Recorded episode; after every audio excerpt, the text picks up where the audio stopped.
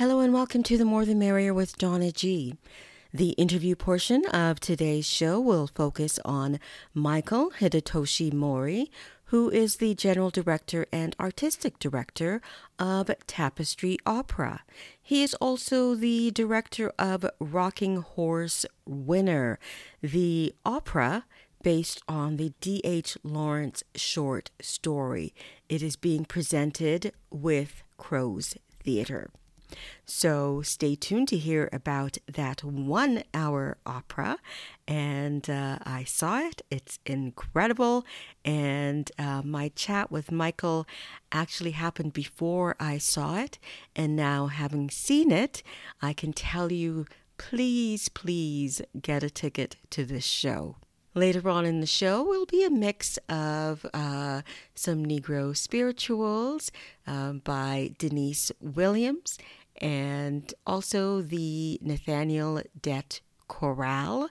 And I'll also uh, mix it up with maybe some jazz for you. So don't go anywhere. Hope you enjoy this show, but let's kick it up with some funky tunes. And did I just say funky tunes? Yes, I am that old, people. Uh, let's uh, funk it up with some tunes.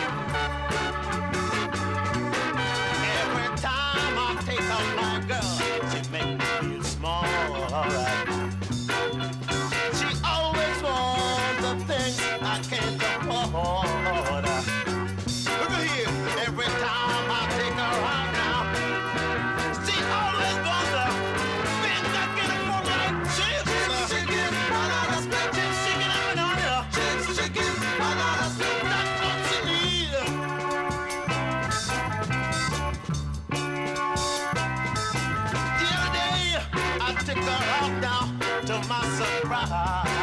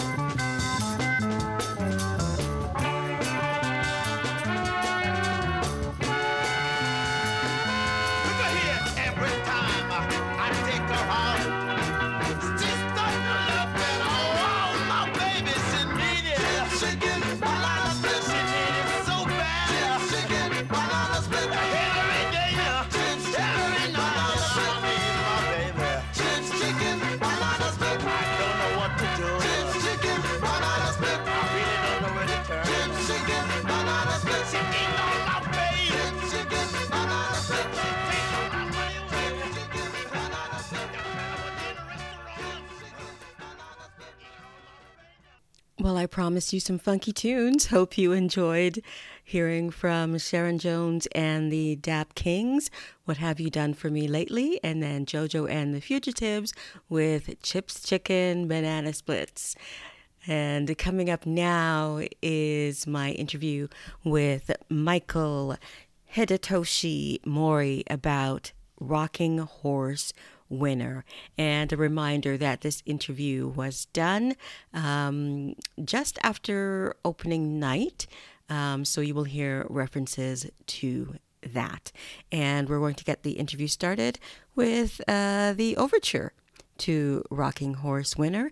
And then we'll segue right into my interview with Michael.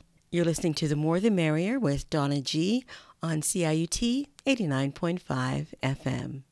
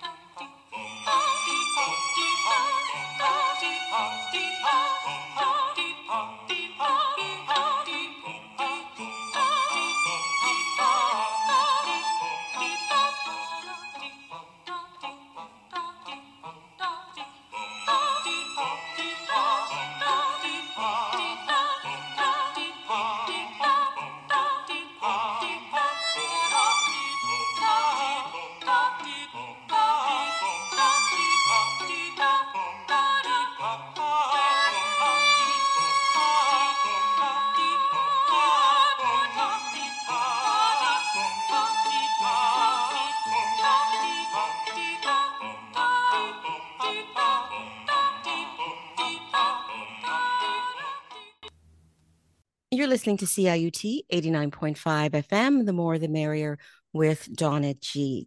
My guest is Michael Hidetoshi Mori, and he is the director of a play that's on now called Rocking Horse Winner. It's being presented by Tapestry Opera in association with Crow's Theater. And Michael is also the general director and artistic director of Tapestry Opera and uh, we're going to talk about this sh- this show, this performance, this operatic piece. Um, originally written, the short story is written by D.H. Lawrence, but Michael is visiting the More the Merrier and CIUT for the first time, so I want to welcome him. Michael, welcome to the show.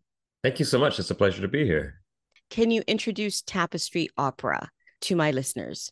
Absolutely. Um, Tapestry Opera is a Toronto-based company. It's been around for about 40 some odd years, um, we're kind of like the Pixar of opera in that we um, only make original dynamic um, shows, uh, sometimes smaller than what you might consider opera to be. Some people think operas are all three hours long, but um, we try to make things that are always different and adapting to the time we're in and drawing on the music and the stories that um, we can draw on in Toronto.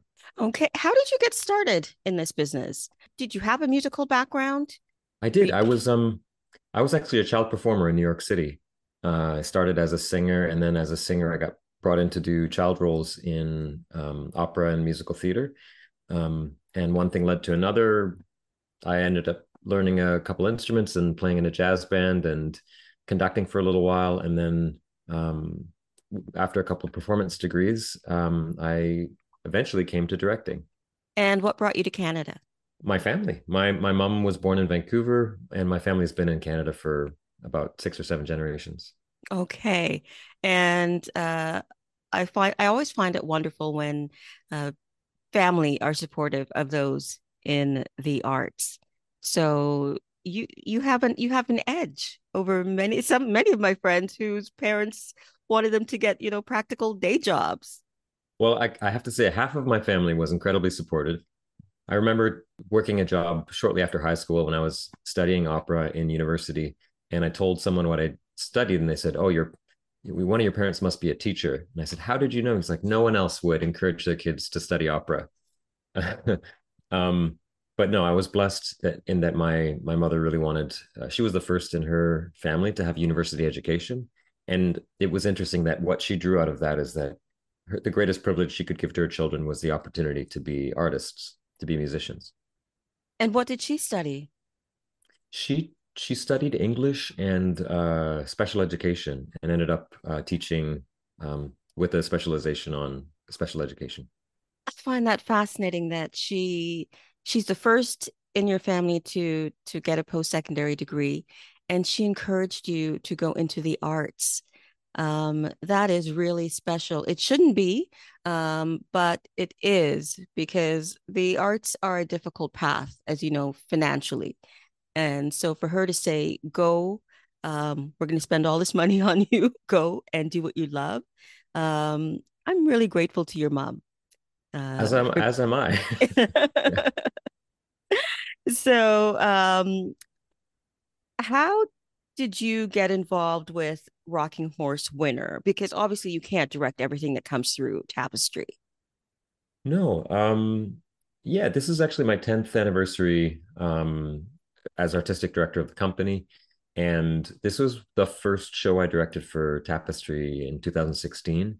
Um and it was I, I knew the creators. Um it felt like something that I I could see myself um, telling the story of. And this was actually through a collaboration with Scottish Opera. Um, so it was originally done when Gareth Williams was in residency at Scottish Opera and Anna Chatterton was in residency with Tapestry Opera. Anna Chatterton's the librettist based in Ontario. And that, you know, there's something magical about it. Some people sort of say, what's the perfect story for an opera? And you might say, well, this is a perfect story for a documentary. This could be a great book.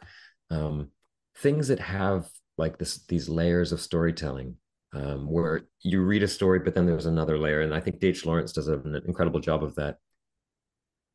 For me, those are those are places where opera can really sing, where um, the music can tell a complementary story. There, there's a possibility for magic, um, for stylization um, that that you can, uh, you know, infuse with the beauty of what the human voice can do. So yeah, I, I kind of fell in love with it. I heard I heard some of the melodies too, and I got to say, I as much as I appreciate all, all kinds of different contemporary music, um, Gareth Williams writes a beautiful melody, um, and he can do it in a way that still feels fresh. So I, I fell in love with the music and thought this would be an amazing thing to direct if I had the opportunity. Okay, so let's get into the plot. Tell uh, my listeners what the Rocking Horse Winner is about.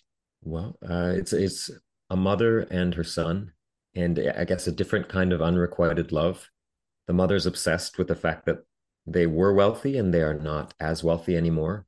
Um, and her husband is not around. The boy is obsessed with finding his mother's love, but he's uh, he's sort of uh, an enigma because he's a he's a grown man in the in our opera, but he still rides a rocking horse every day and he still lives at home with his mother. And so grouped into all of what the the mother claims to be her um, misfortunes is the misfortune of her son, which she doesn't exactly say ever, but we can feel that they don't ever connect, and that's really the only thing that the son wants. And so the the magical piece here is that this rocking horse um, that is in his room that he rides every day, it whispers to him names, and one day he figures out that they're actually the names of the winners of the next races, and so he kind of puts two and two together, and with the help of his uncle, ends up going to the racetrack and betting money on these horses, um, and then secretly sending it to his mother because he thinks that money will make her happy. Because if if everything that she's suffering through is because of wealth, having more money must make her happy, and if she's happy, then she'll love him. Um, and so there's a there's a bit of a Faustian bargain. Every time he rides the horse, it costs something, you know? Mm-hmm. So, uh, without giving away the rest of the story, it lives in the kind of magical, realistic world where um, there are things that are so psychologically understandable and relatable, and then there's things that you can't explain. Okay, so the the boy Paul, the young man Paul, um, is played by Asitha Tennakoon. Why did you choose to cast him? He has such a sweet voice and demeanor, and he's honestly one of Canada's most tremendous actors. I think opera might be the most stereotyped art form in the world. You say opera, people immediately will think Italian or some foreign language thing, maybe that you see in a BBC commercial um, or British Airways commercial. And um, the truth is that it's like dance or theater or painting. It's always adapting, and dynamic artists like Asitha Tennakoon, who are making it fresh and real and exciting, are just an incredible generation of new talent um, that I, you know, that really you can't walk away without your heart bursting a little bit. And that's something about the magic of opera when it's done as theater that is so it's so it can make us vulnerable again when you know come in, can wake us up out of the everyday. And that's what you saw in him to play Absolutely. to play Paul. Now, uh, Lucia Cesarone plays his mother, um, Ava. Uh, tell me about casting her, and who did you see first, Lucia or Asitha? I've known uh, Asitha. I've known for a, a longer time. Um, Lucia, I've heard in many other productions, uh, and it felt like in the way that um, Asitha is really earnest and sweet and that that plays into the earnestness of of this sort of man child um, Paul. Lucia is a glamorous opera star, and so in the character of Ava, when when she's essentially fallen from from glory, it's it was a perfect to to sort of see someone who could easily walk into a society scene, um, but in this in this story, they're just reflecting on loot having lost that and desperately trying to find it come you know find it back. And so there's something beautiful about how like the lushness of lucia's voice and the glamour that she has as a as a true opera star in the world infuse the character with that sense of sort of betrayal that that had been lost. So i i it's been very very fun working with them on that dynamic too. So this was originally mounted in in 2016 how is this version um different? I hate to say it's it's better, but it's different. Like I, I feel like everyone since then has grown. We have much of the cast, three out of four of the principals have returned, um, and a number of the musicians as well. And I used to tour as a musician when I was younger. You know, when you've toured something, when you've done it 20 times, um, the quality of the interpretation and the nuance and the performance just gets so much tighter and more interesting. And I can say that in the portrayals, like especially the acting that's happening on stage, um, it's thrilling. And I don't know that people hear the word opera and think thrilling acting or you know theatrical portrayals, but that is uh, one of the biggest changes. Is everything has had a, an opportunity to mature, and um, and I think we found some more ideas too. There's there's again, if you're into kind of demonology, Mammon is the the demon of greed, um, but the original word mammon came from the Greek um, and the Hebrew word for money. And you know this piece is all about greed. And the there's a character called the house. And the house in in the book the house whispers to paul. And the beautiful thing about gareth and anna's uh, show is that they wrote a chorus um, to become the house. And so they start whispering in the walls but they're actual you know performers. And then as money gets made at the races and, and gets spent on the house they corporealize into servants and um, merchants and everyone connected to spending money. And it's a very creepy and beautiful and weird thing. And i think we've we've gotten a little bit weirder with that this time. Okay. Now is the staging the same or has that changed? It's similar. I mean it, it you don't want to hurt hurt a great thing. This, the the production in 2016 won um, five Dora awards and uh, and so there was a lot of good in the production and in the staging but it's you know it's not exactly the same. It's definitely adapted to the performers that are doing it. And and certainly as i said like the the monstrosity of the house has a much different character than it did back then. Was that intimidating for you um bringing back this play that has won so many uh dora awards um it was joy it was a joy oh okay you know um because uh, when do we get to hear contemporary Canadian works more than once? Very seldom. Um, and so that is so true. I didn't realize that. You're right. right. Like how name the Canadian plays you've seen twice or seen come twice. There's a few. There's a few, and there's some great ones. Like we're blessed to have some really talented playwrights. But I I think we're just starting to build our canon, the Canadian body of work that has its own particular style. Um, and so to be able to do this, which not that many people saw in 2016, even though it was critically acclaimed and, and won a bunch of awards.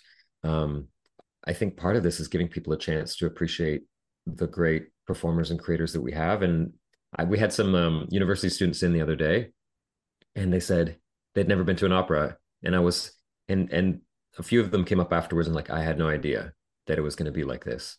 Um, this was really really exciting, and I want to come and see more. And it's when you find great works like this, and this these could be, you know, pieces of that conversation to, I think, welcome people into the wonderful world of the arts, then we're in a good place. Like we don't want to always be creating new things and not celebrate the things that are great. I think that's amazing feedback from the younger people to say that about opera. I think it's very encouraging um, for them to have said that, especially since it's their first and they were impressed. Um, so kudos to Tapestry for uh, for doing that. And I think another thing that people will appreciate um, as you said in the beginning, people think opera and they think, you know, Italian or, um, you know, I happen to love Wagner, but, you know, I don't have a few days to, for the, the ring cycle. Yeah. uh, I'm not going to start by introducing people that way, but um, the Rocking Horse winner is only an hour. Um, yeah. so I think that's a great um, way to introduce people. Uh, what are some of the challenges, though, of doing a 60 minute um, opera? I mean, it's a, I, I love it. I love 60 minutes you know, because honestly, what do I want to do when I go and see a provocative piece of art? I want to sit down with a drink and talk to somebody about it afterwards. And if you have an hour long opera, you can actually leave after an hour, go for a drink and be like, I loved it. I hated it. This person was incredible. Um, or I never thought this or that. Like 60 minutes to me is amazing. It it gives us more opportunities than it takes away. And because this is so jam-packed with drama, there's no shortage of things to consider. Um, you know, like opera was created when there was no electricity, right? So you it was the only thing. It was both a social um, happening and an opportunity to eat. Like like in the La Scala, there um, were originally kitchens in all of the boxes in Italy, um, so that you could have your meal, entertain people, open the curtains when you wanted to hear an aria, close them when it was boring. Um, so there's there's no rationale currently for there to have to be three hour or five hour operas. Um, and I feel like our generation has been conditioned to consume in the in the span of an hour because of television and now because of like series on on um, streaming platforms so i love it it's an hour and if you want more great come to a different show so michael i admittedly have some people in my family who would pay a couple of hundred dollars to go see a basketball game, um, four hundred dollars to see uh, Taylor Swift or Beyonce or even more. Um, but you know, are reluctant to step into uh, something like opera.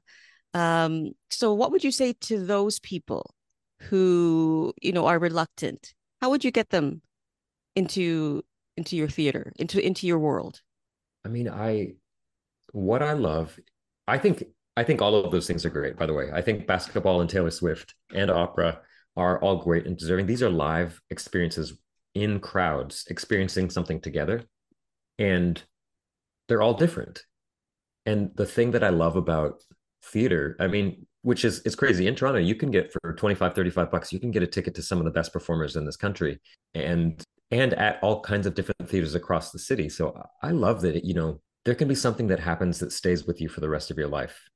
You might hate the show, you might love the show, but you know, honestly, it's now like almost the same price for a glass of wine as it is to buy a ticket to a great piece of theater. And good, good point. Good point. Yeah. And you know what's going to stick with you longer? Why not get a glass of wine at the bar at the theater, see something wild, um, but have that opportunity to encounter something great that sort of opens up um, our heart or opens up your mind in some kind of way. I think we have some of the most interesting artists in the world in in particular in this city and the world is starting to recognize them in lots of different ways and i it's it's like like my dream that just 1% more of the population comes to the arts um, in Canada because it's ready and it's and I think it's responding to who we are in really dynamic and interesting ways.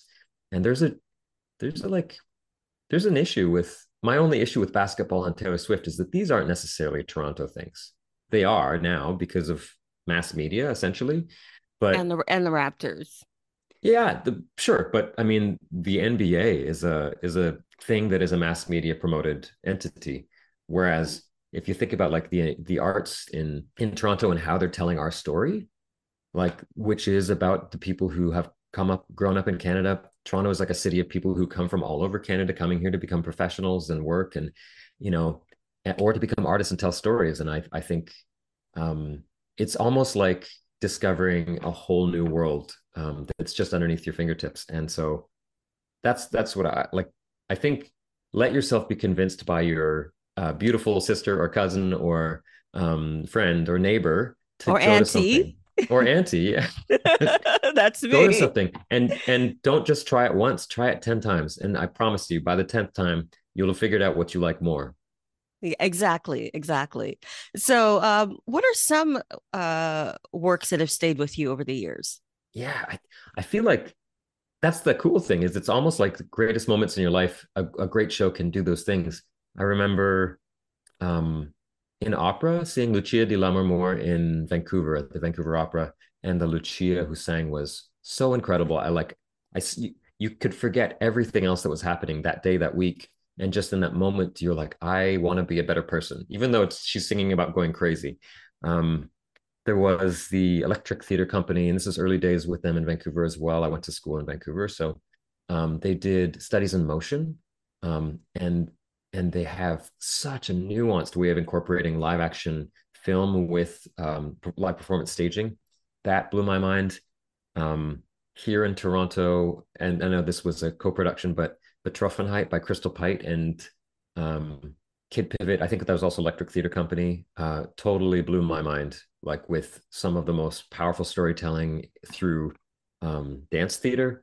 Uh, and I would say this show, Rocking Horse Winner, when you know, and and I feel last night was opening night, and I was pulled in, and I know the show. I've directed it, it and it's it's a beautiful thing to be able to hand it off to the performers and then see them continue to you know blossom and sparkle and find um, nuances in the character. And it's a it is a little gem of a piece that um kind of is, is haunting in a way. And I, I i couldn't forget it. Trying to think if there's one more. Oh gosh um who's that fantastic canadian puppeteer theater i i know who you're talking about but i'm also blanking on it um but see that's what happens when you um when you see something that hits you it stays with you exactly. and um one of the things that um, that stayed with me is uh, Suzanne Taffot. Her voice. Um, you did Out yeah. of the Sea, and I discovered Suzanne Taffot, and you know now I'm, you know, I'm following her on Instagram, and I wouldn't have known about her except for for Tapestry, and and yeah, that production. She's incredible. She's incredible. So. Yeah.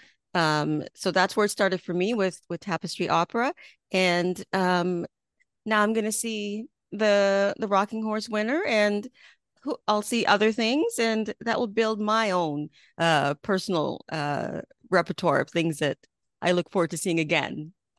so, well, that's great. So, you know, hopefully in, you know, like maybe five years from now, people are going, um, let's go see the Rocking Horse winner. Did you miss it last time? Let's go see it again.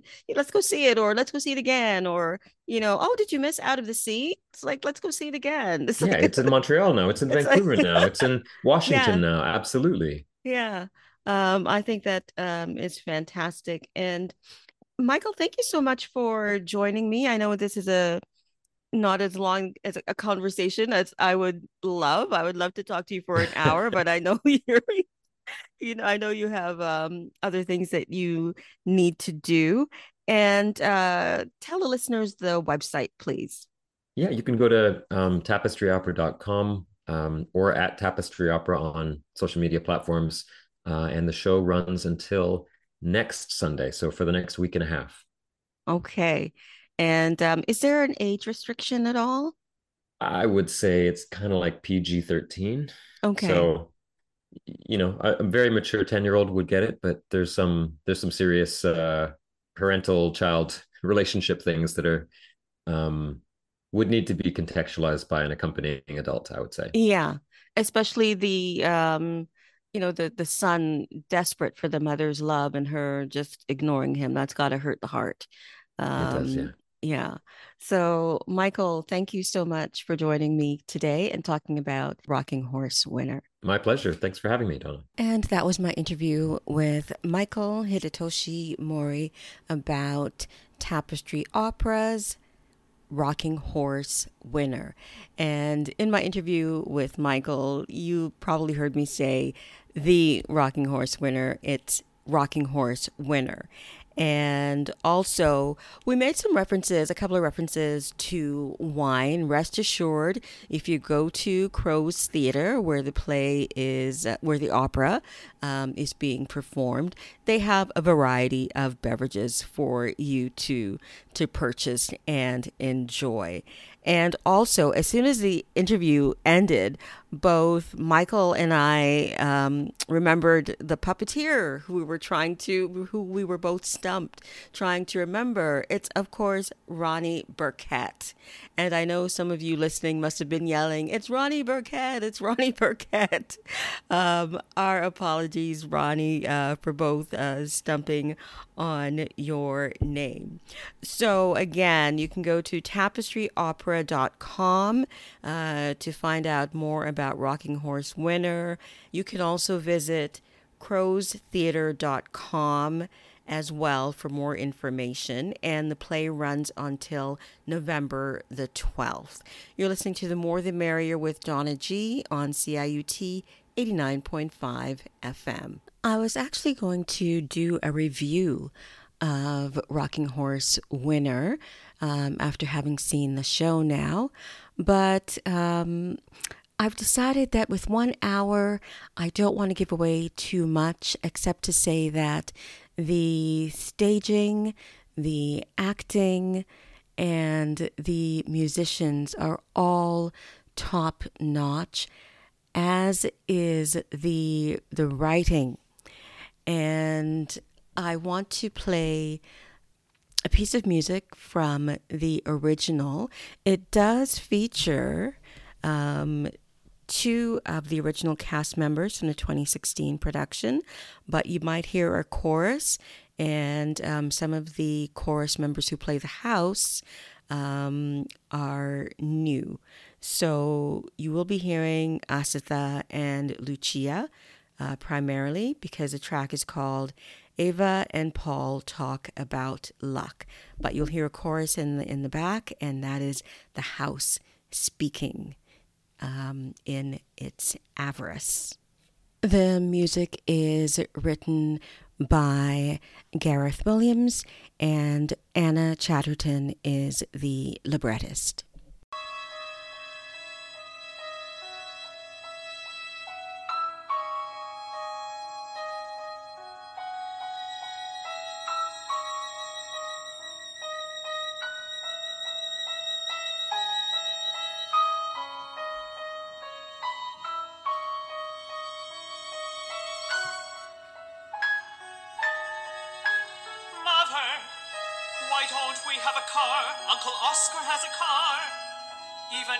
that has a car, why don't we have a car? Because we're poor.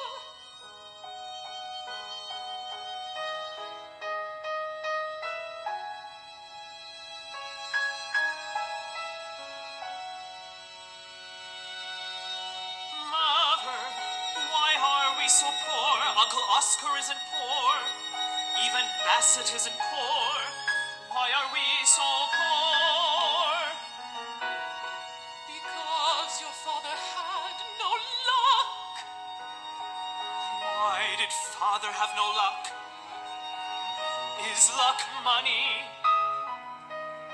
What is luck?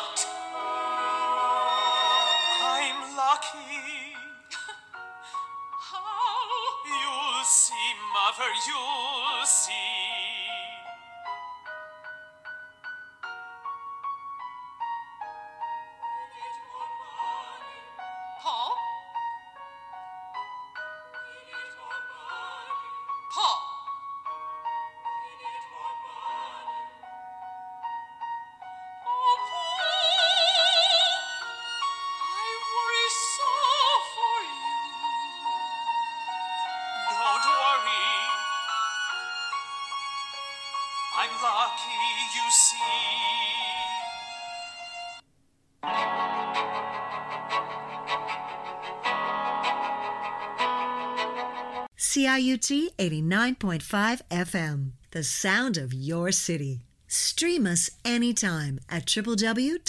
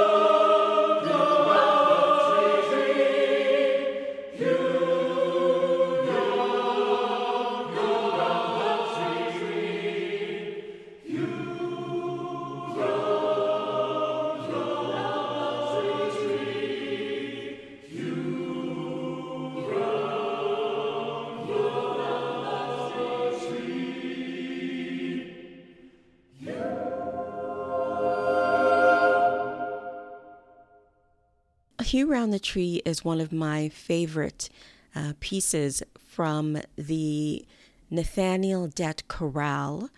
Uh, the CD's called Listen to the Lambs. It's directed by Brainerd Blyden Taylor and focuses on the music of composer R. Nathaniel Dett, who was quite well known um, in the Niagara region.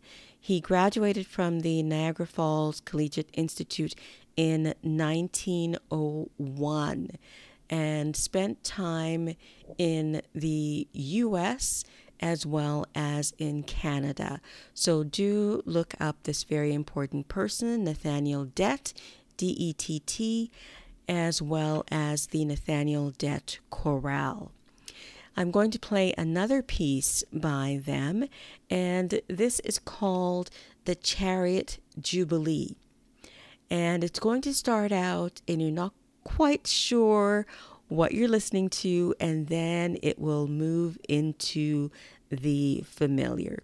So, here now is another piece by the Nathaniel Dett Chorale, The Chariot Jubilee.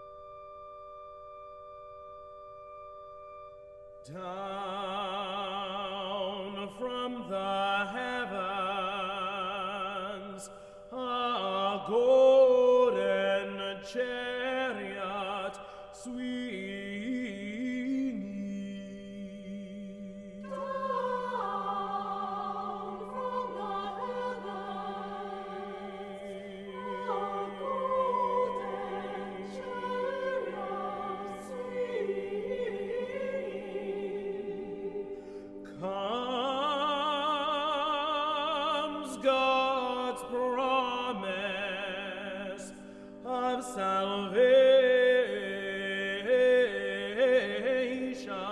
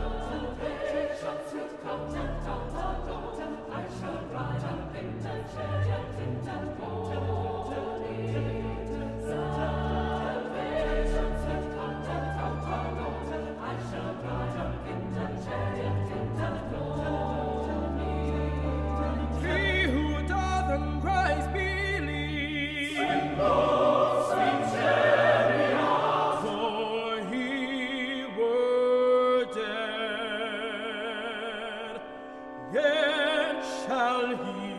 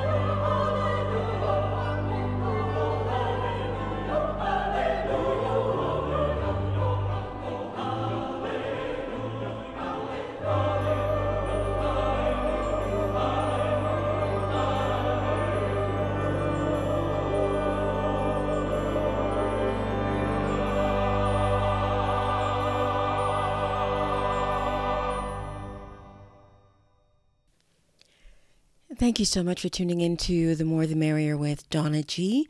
My contact info can be found at www.ciut.fm. Click on The More the Merrier and you can get in touch with me. And by the way, CIUT's fundraiser is coming up, so keep me in mind. And you can make an advance donation on the CIUT website, or maybe you want to get in touch with me on the 19th when I do my show live from 1 to 2 p.m. in the CIUT studios. Every bit contributes to the overall running of the station. Thank you so much for listening. And again, sorry I couldn't get to the jazz, but I did promise you Denise Williams, and here she is with Honor, Honor. Have a good week.